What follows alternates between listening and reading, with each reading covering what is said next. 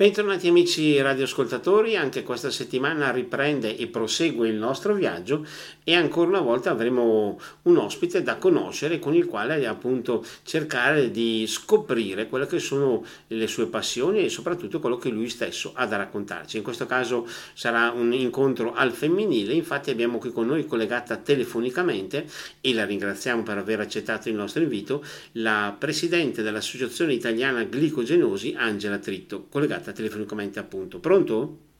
Sì, pronto, buongiorno. Ecco, innanzitutto ribadisco il nostro ringraziamento per la sua partecipazione. Ok, ok, grazie a voi per avermi dato, per avermi dato questa possibilità e opportunità Ecco, io, di raccontare un po' l'esperienza. Mm, io ho voluto questa. subito eh, diciamo, raccontare la sua carica proprio perché eh, non penso che tutti i nostri amici radioascoltatori sappiano, uno, qual è eh, diciamo, la malattia che si nasconde dietro questo nome, anche un po' complicato, e poi possano conoscere in maniera adeguata la vostra associazione. Ok, grazie, grazie per queste domande perché sono importantissime proprio per, in, per introdurre un po' il discorso che come diceva lei, allora ehm, noi e io in prima persona con altri genitori nel 1996 abbiamo fondato questa associazione eh, denominata Associazione Italiana Glicogenosi. Ehm, questo nome è difficilissimo, mi rendo conto, ho fatto anche un po' fatica eh, all'inizio a, dire, a, a metabolizzarlo e, e, quando lo dico agli altri eh, tutti mi chiedono ma che cos'è? No? Con un tono abbastanza come dire stupiti, ecco, quindi diciamo che eh, l'associazione appunto è nata proprio anche sulla spinta di questa, di questa mh, difficoltà no? a farsi conoscere, a farsi, eh, come dire, a, a, a farsi dire, capire no? nella complessità dell'esperienza che stavamo vivendo, perché voi dovete sapere che ehm, quando si hanno diagnosi di malattie, come in questo caso, eh, di malattia rara, di malattia genetica, quando si ha diagnosi di questo tipo, eh, le famiglie ehm, appunto rimangono eh, senza nessuna certezza. Quindi quello che è la nascita di un bambino, che è una gioia, che è una una cosa bella per tutti, per, per, per noi genitori, eh, diventa una, una, problematica molto, dire, molto importante da affrontare. E, quindi superato il primo momento, eh, perché anche la diagnosi diciamo, è molto difficile e complicata no? da avere su queste malattie, perché spesso queste malattie si confondono con altre, no? altre, altre problematiche, altri tipi di malattie magari più conosciute e che, pur, e che purtroppo per fortuna eh, diciamo, bisogna trovarsi al momento giusto nel posto giusto no? per avere una, una diagnosi e, e, e, quantomeno una informazione su quella che è la malattia, appunto, come in questo caso l'ipogenosi, malattia rara e genetica.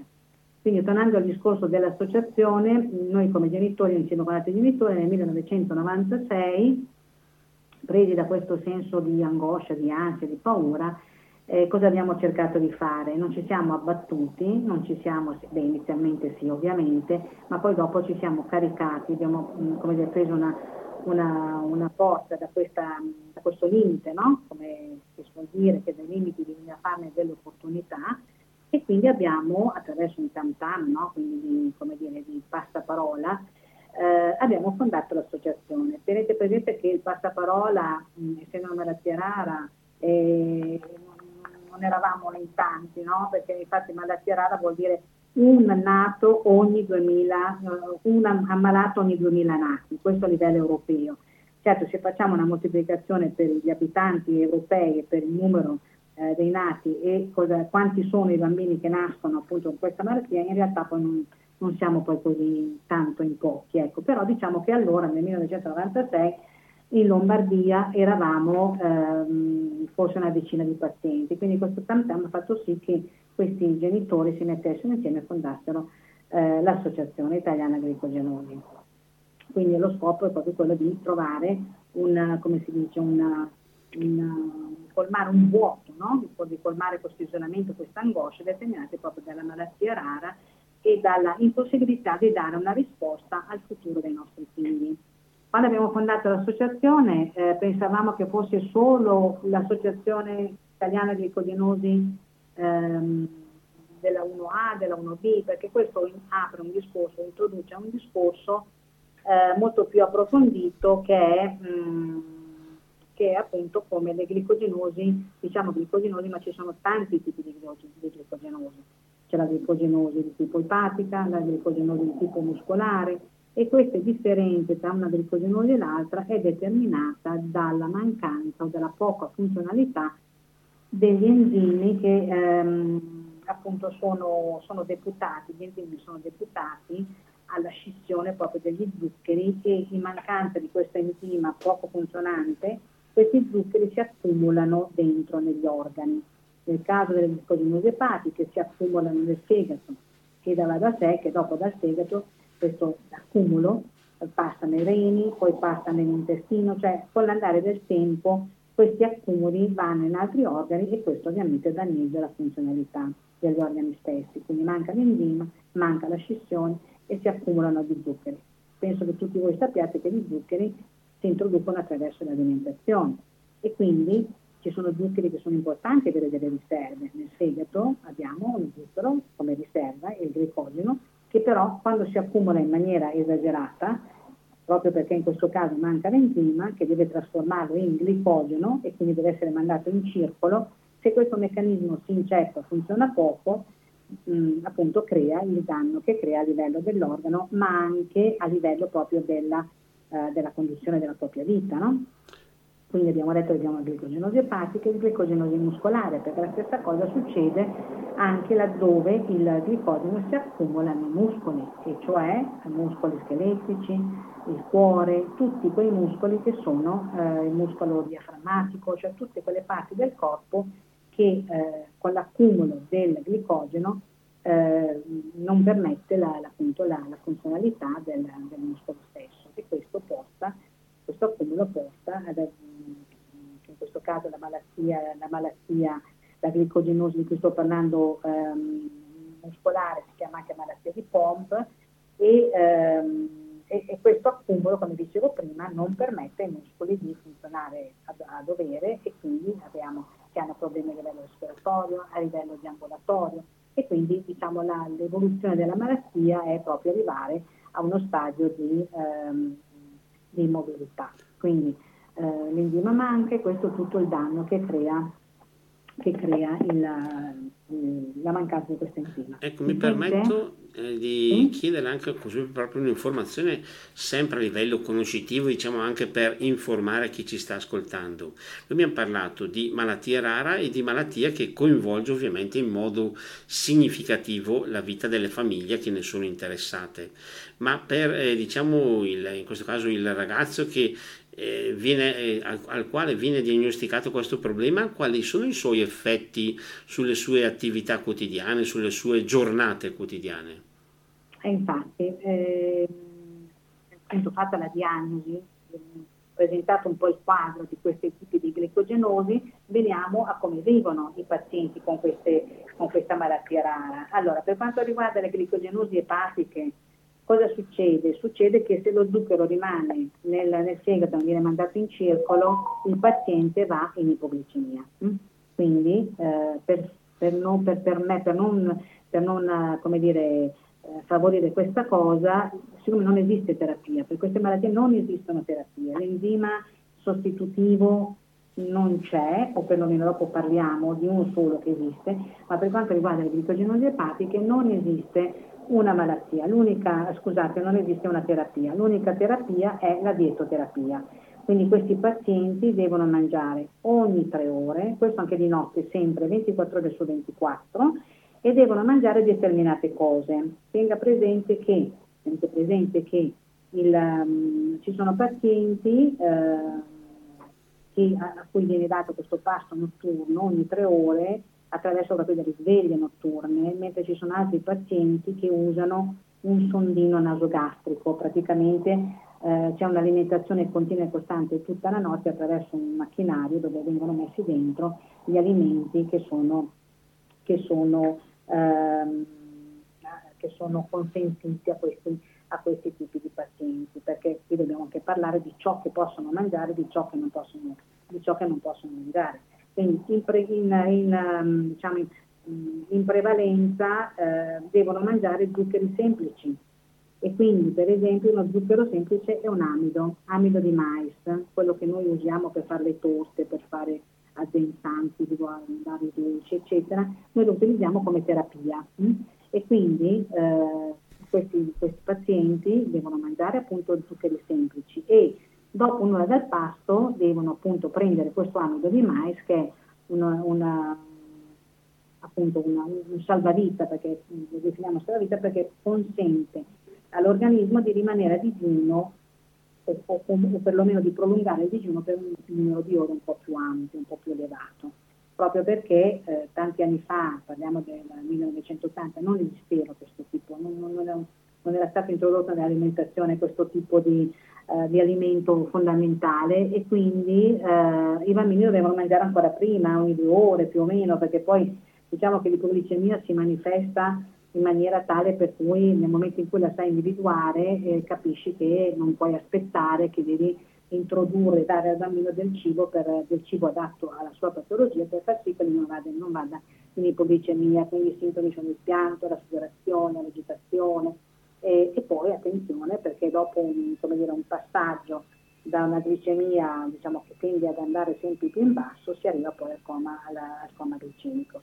Quindi per evitare questo, diciamo, questo rischio eh, si mette in atto questo tipo di, che noi che chiamiamo dietoterapia, quindi fatta con alimenti a base di, eh, a base di carboidrati, quindi pane, pasta, e poi una quantità di proteine, una quantità di zuccheri, per esempio zuccheri semplici, come ho detto prima, per esempio il fruttosio no, il lattosio no, perché sono tutti zuccheri complessi che non, avendo l'enzima che non funziona, questi zuccheri si, si accumulano, non si metabolizzano. Per esempio invece per i pazienti con glicogenosi eh, muscolare, loro hanno un'alimentazione fatta, eh, fatta mh, mm, fondamentalmente da proteine, mh? Mm, da proteine perché la proteina sappiamo che una, dire, crea la struttura proprio del muscolo e quindi privilegiare più proteine, privilegiare meno carboidrati e poi lipidi e così via. Ecco, quindi come dire, sono, eh, la, cosa, eh, la, cosa, curiosa se, se, io nel tempo che ho scoperto appunto come le glicogenosi non era solo una glicogenosi epatica come quella di cui io mi occupo e conosco, ma erano anche glicogenosi che pur chiamandosi allo stesso nome hanno, una, uh, hanno, caratteristiche diverse pur avendo in comune il fatto della mancanza dell'enzima che anche qui ha, ha nomi diversi ma che però tutti gli enzimi hanno, in questo caso hanno la funzione quella proprio di, metabol- di scindere, di metabolizzare gli zuccheri che si introducono attraverso l'alimentazione. Ma da questa diciamo, descrizione che noi abbiamo appunto voluto anticipare, eh, mi sembra che in molti possono chiedersi una domanda di questo genere, ma un paziente, un ragazzo che deve fare i conti con questa malattia rara, può condurre una vita tra virgolette normale o che tipo di vita può condurre? Allora, tenga presente che eh, parlare di vita normale è un po' un termine che insomma è un po' difficile perché, se, perché poi per questi pazienti la normalità diventa questa, cioè allora, eh, mangiare determinati orari, mangiare determinate cose, sapere di poter fare determinate cose perché va da sé che se, eh, se il paziente eh, sia epatico che muscolare ha una, dire, un accumulo di questi zuccheri nel fegato piuttosto che, nel, piuttosto che nei muscoli, già l'aspetto motorio mh, viene compromesso, perché chi ha la glicogenosi epatica ovviamente sa che non può fare l'attività sportiva, o perlomeno la può fare, ma con dei limiti. Sa benissimo che se fa certi sforzi, determinati sforzi, a maggior ragione la glicemia tende ad abbassarsi, come anche il paziente con glicogenosi muscolare eh, può camminare ma fino a un certo punto, può fare un piccolo tragitto, non può andare oltre perché se va oltre diventa faticoso per lui, quindi deve, se la normalità la intendiamo così per i, per i, nostri, per i nostri, figli, per i pazienti, e questa è la normalità. Ovviamente la normalità eh, per chi non ha problemi è, è diversa, quindi per noi poi alla fine vivendo all'interno di una patologia, vivendo all'interno di determinate regole, diventa la normalità. Quindi per esempio, non so, eh, quando, quando, i bambini sono piccoli, quando i pazienti sono piccoli, si, si, per esempio so, si organizzano dei viaggi o si organizza, che so io, di andare dalla nonna piuttosto che dalla zia, sappiamo che eh, per poter fare questo dobbiamo portarci determinate cose, no? E quindi eh, ci si organizza e quindi questo crea una normalità, perché quando si è in giro, quando si è fuori, si ha tutto quello di cui si ha bisogno. Certo, man, man mano che, che i figli crescono, si scontrano sempre con quello che è come dire, l'atteggiamento dell'altro, no? che è sempre come dire, un, po', un po complicato perché, eh, perché le, persone che accolgono non comprendono, proprio perché la malattia è rara, la malattia è un difficile, è una, una malattia come dire, che bisogna imparare a gestirla, ecco, quindi diventa questa un po' la difficoltà da parte non tanto di chi la vive ma, de, ma di chi deve accogliere la persona. Ecco. E, ehm, quindi questo, questo, crea qualche problema a livello proprio di, anche di socializzazione da parte dei, dei ragazzi. No? Certo. Ecco, e, diciamo che eh, è sempre importante circondarsi e circondarsi da persone insomma sempre molto disponibili all'ascolto, di persone curiose, di persone che eh, si mettono e si pongono nell'atteggiamento proprio del, dire, della, della, della, del sostegno, dell'aiuto. No? Io per esempio ho idea o mi viene in mente come per esempio noi, ehm, i bambini quando sono a scuola che devono prendere quest'ambito di mais, eh, ci, sono compa- ci, sono i compagni che devono in qualche modo dire guarda che devi prendere l'amido e l'ora, no? perché quest'amido di mais va preso dopo un'ora dal pasto e va, e va diluito in acqua in determinate, in determinate quantità e quindi eh, fare leva sul gruppo che ti porti dietro nella tua, nella tua socialità è molto importante. Eh, poi certo, poi c'è il mondo del lavoro e quindi anche il mondo del lavoro, eh, anche questo diventa uno scoglio no? da superare. Però diciamo che eh, con, gran, con buona organizzazione, con grande determinazione e spiegando sempre tutto a tutti, eh, diciamo che si conduce una vita abbastanza normale. Certo, sì. quando i bambini sono piccoli il problema è già un po' più diverso, certo. quando, fino a quando non si arriva proprio a una consapevolezza della propria, della propria, del proprio stato e per i genitori c'è un problema proprio di paura, di ansia, di angoscia, che è la stessa parola, la stessa ansia di angoscia che ci ha portato a fondare quell'associazione, no? se guardiamo bene, perché il genitore insomma, vive sempre in, questa, in, questo, diciamo, in questo in questo stato. Ecco, ecco tra Quindi... l'altro dopo eh, mi riallaccio a questo perché appunto sta sollevando quello che avrebbe potuto essere eh, diciamo la nostra domanda seguente, però mh, mm, faccio un piccolo passo indietro mi permetto anche, eh, visto che prima abbiamo toccato questo tasto di un po' com'è la quotidianità, ma il fatto di doversi eh, nutrire così frequentemente può consentire a questi pazienti di dormire regolarmente oppure invece le loro notti o i loro riposi sono così un po' particolari? Certo, questa è una bella domanda perché non solo i pazienti ma anche, le, anche i genitori no? che devono, devono svegliarsi perché quando, quando, sono piccoli devono che i genitori si sveglino. No?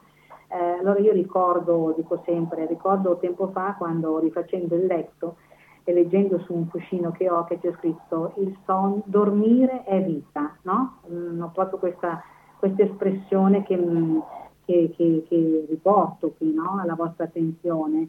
E, mm, come per il dormire eh, per noi, noi famiglie e pazienti, eh, certo limita un po' nostro, la nostra vita, no? il riposo fondamentale prima perché, allora, prima perché ti devi svegliare, hm?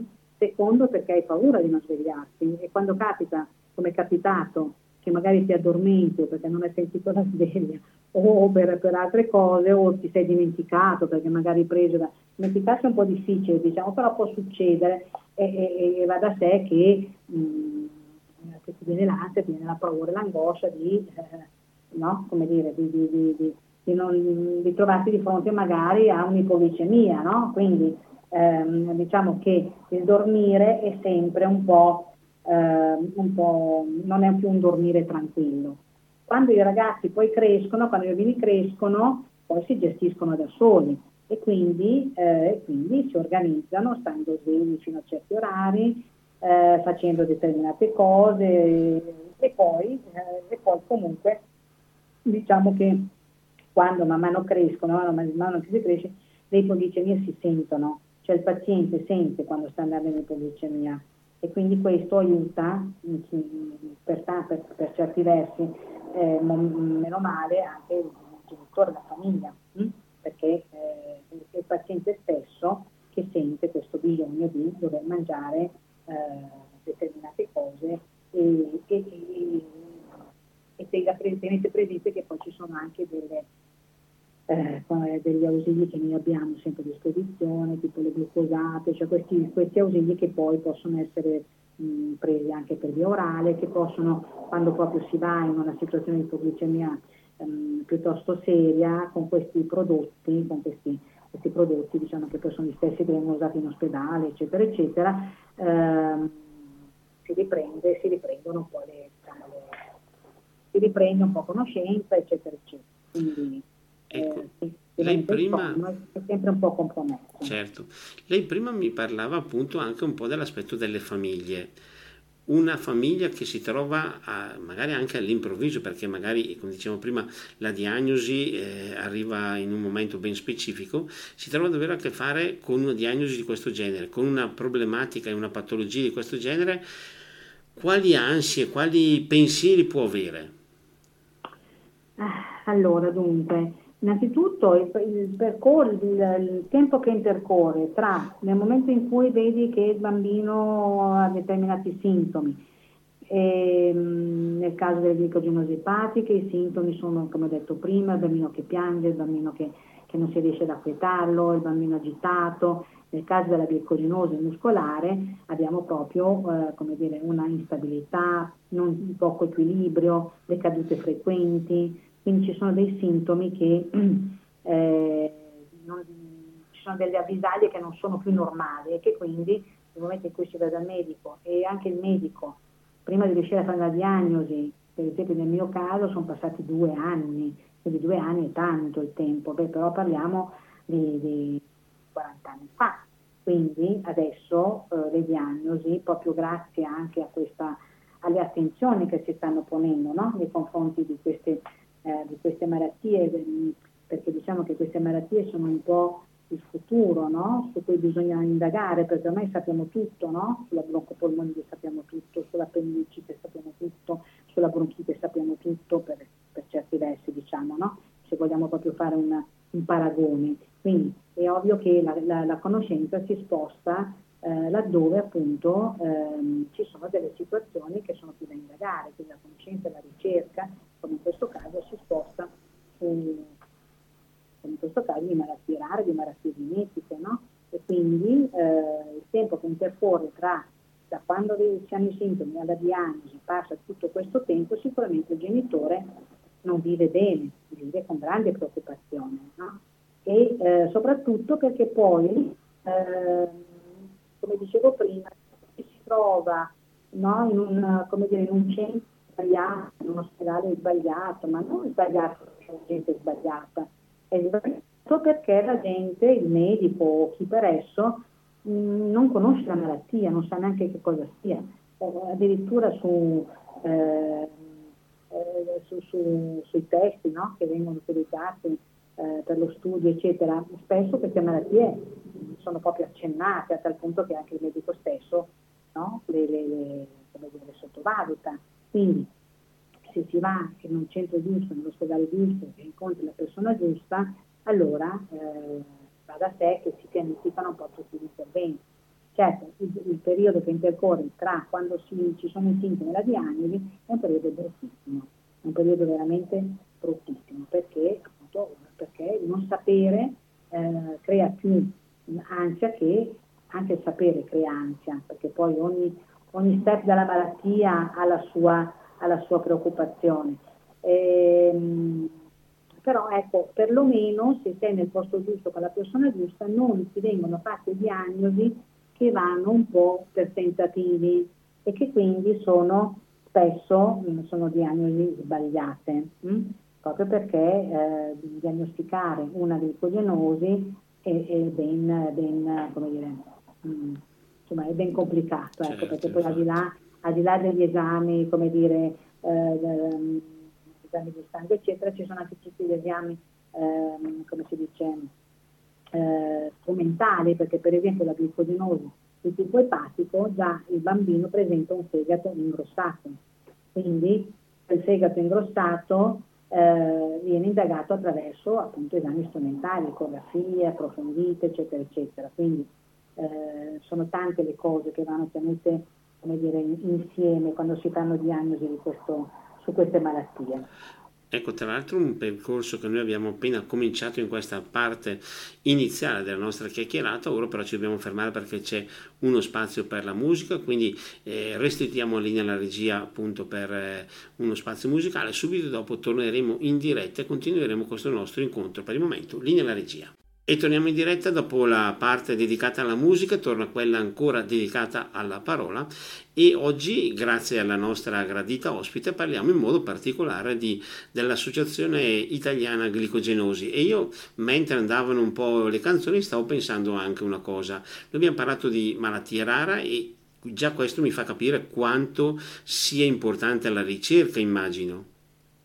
Eh, la ricerca è importantissima e direi fondamentali. Noi come associazione uno degli obiettivi, tra gli obiettivi è quello appunto di eh, favorire la ricerca, perché eh, la ricerca eh, è una cosa fondamentale perché è quella che ci può dare il, dire, la possibilità di avere l'enzima, hm? l'enzima, la terapia genica, diciamo, l'enzima sostitutivo che se non c'è, se, la, se la, la, la, persona affetta eh, ne, ha, ne, ha, in quantità come dire, limitato, poco funzionante, dobbiamo, bisogna eh, agire dall'esterno e introdurre questi enzimi che vanno a lavorare laddove appunto c'è il difetto genetico. Ecco, tenga presente, presente che noi come associazione ehm, stiamo la ricerca, eh, recentemente abbiamo eh, finanziamo una ricerca, una terapia con RNA messaggero per il di tipo B e, e, quindi è una modalità eh, dire, di trasporto dell'enzima che ha dei vantaggi eh, rispetto ad altre modalità.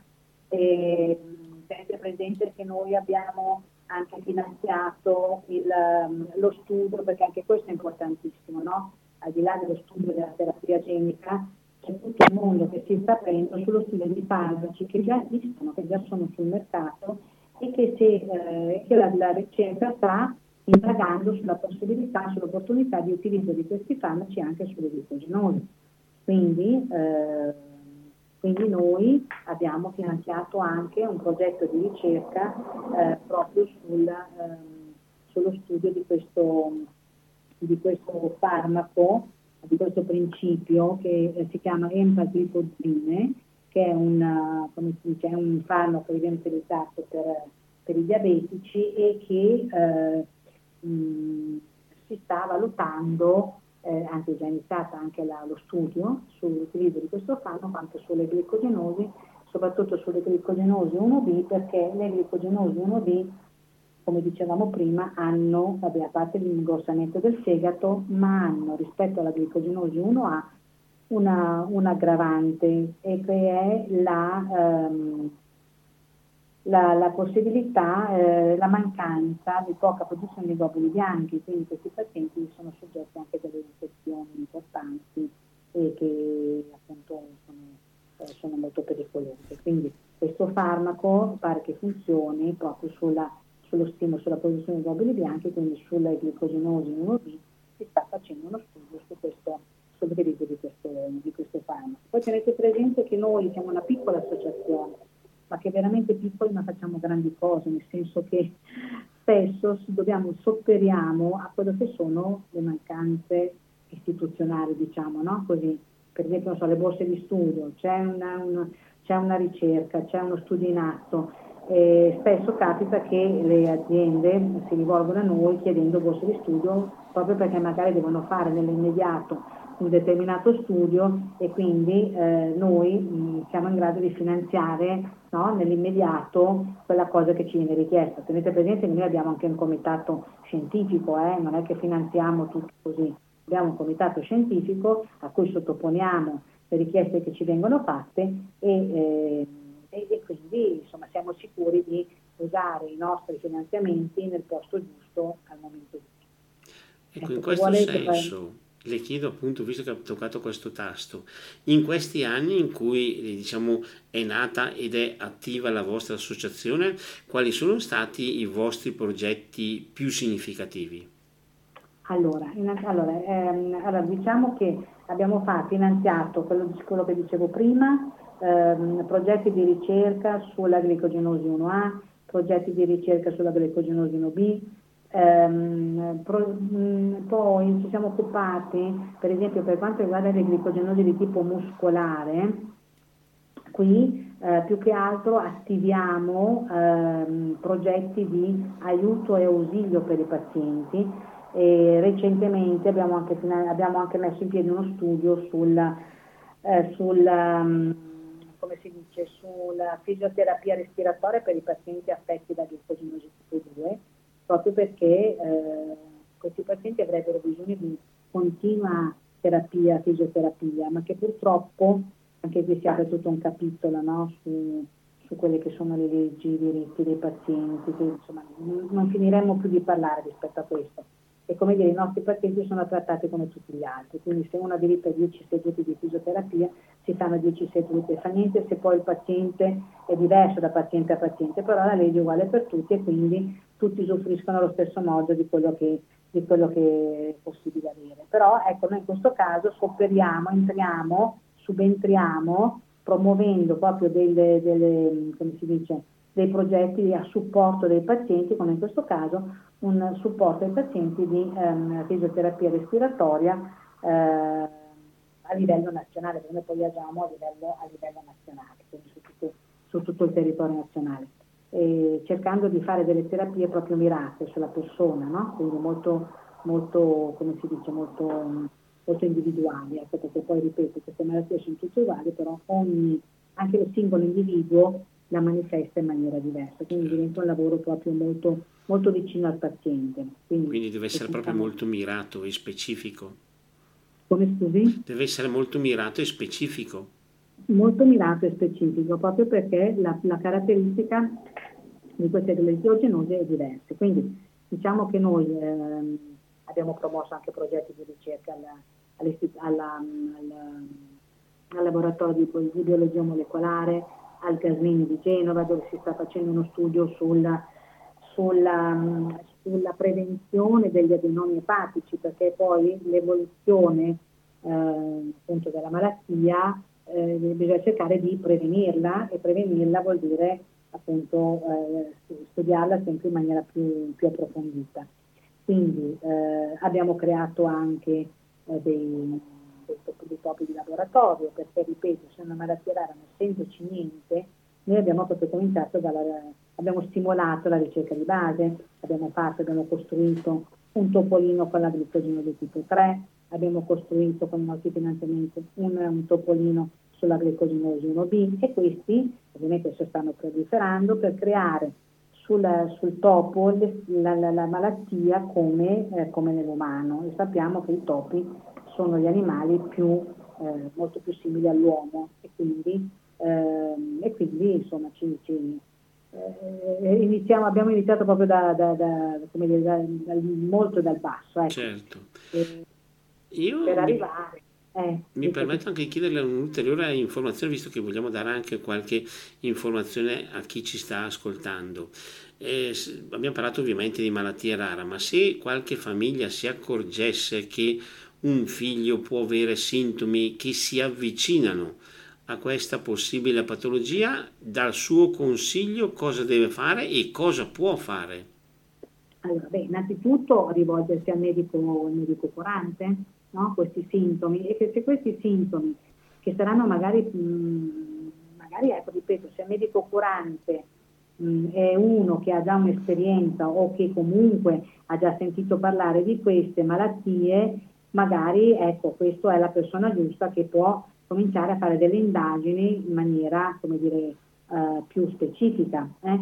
Quindi, se, se, per ipotesi il medico che eh, accoglie il paziente, eh, mh, come dire, fa fatica o comunque non riesce ad orientarsi bene nella, nell'arrivare a una diagnosi e i sintomi che il paziente eh, come dire, ehm, continua ad avere, ovviamente ehm, bisogna, bisogna fare degli approfondimenti, ecco, bisogna proprio andare più a fondo. Voglio dire, se un paziente cade, una, cade in continuazione, se un bambino comincia a deambulare dopo due anni, che so io, continua, continua a cadere, non, non, ha l'equilibrio, non sta in piedi, è, è ovvio che il pediatra dovrebbe, eh, cioè deve, deve comunque eh, indirizzare la famiglia no? sulla diagnosi o comunque su una terapia possibile. Se però il paziente continua e persiste ad avere questi sintomi, il medico sicuramente ha una, dire, ha una, ha una visione, dovrebbe avere una visione più ampia di un approfondimento magari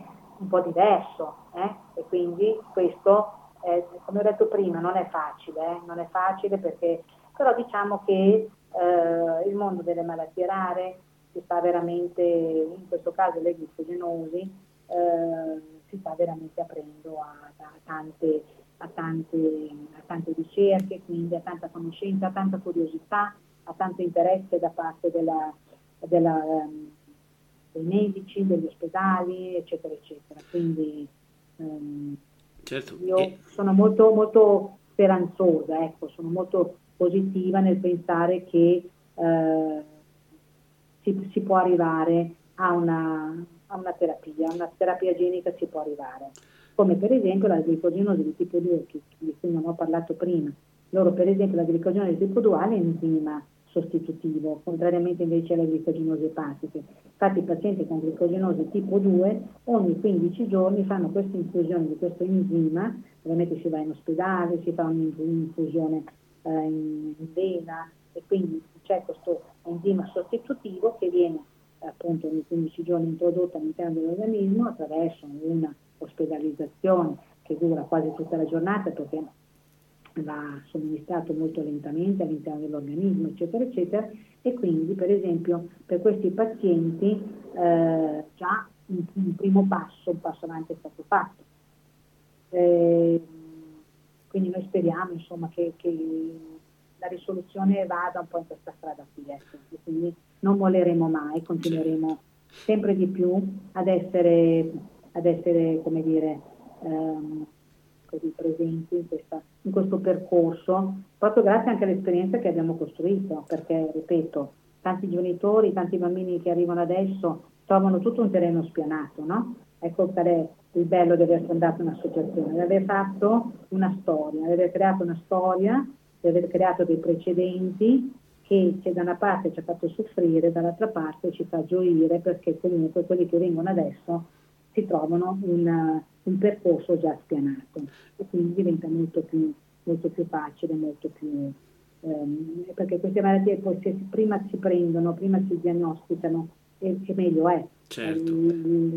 E, se, se, si arriva appunto anche già da piccolissimi eh, sono molto importanti molto importante. La diagnosi, la diagnosi prima si fa e meglio è, proprio perché, ripeto, per le epatiche c'è la dietoterapia che è, dietro, è proprio una terapia, quindi viene fatta, diciamo, molto, è fatta, è fatta eh, a modo, ovviamente, per esempio l'ingrossamento del fegato è come dire, più controllato, e quindi, come dire, insomma, ehm, l'accumulo è meno, è più, cioè meno meno progressivo, no? ci sono tanti vantaggi che la diagnosi precoce fa sì che poi se vogliamo parlare di diagnosi precoce ci sono delle malattie come eh, tante altre malattie, parliamo di screening neonatale e qui si apre tutto un altro certo, mondo. Però eh, diciamo così il nostro messaggio voleva essere questo, abbiamo parlato in questo caso di glicogenosi ma anche per dire,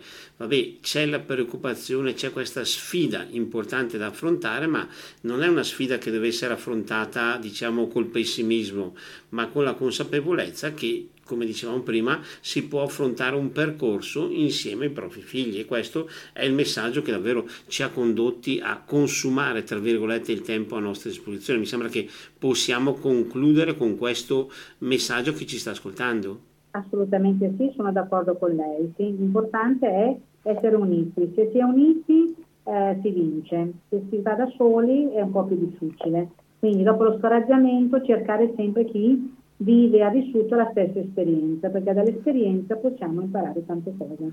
E noi sicuramente impareremo ancora tante cose perché come abbiamo già capito adesso possiamo aprire altri capitoli insieme alla nostra graditissima ospite che ringraziamo per essere stato qui con noi nel oh. corso di questa puntata. Io ringrazio voi per avermi dato questa opportunità, spero di essere stata eh, chiara, di essere stata ed essere di aiuto eh, appunto io a chi ci sta ascoltando. Perfetto. Per capire conoscere, soprattutto conoscere, è importante. Oggi, okay, come dicevamo grazie. prima, volevamo parlare e scoprire, conoscere la glicogenosi, ma con un aspetto e un messaggio positivo. Speriamo di esserci riusciti. Grazie a chi è rimasto con noi nel corso di questa puntata, eh, grazie alla nostra ospite e a voi tutti invece buon proseguimento di giornata.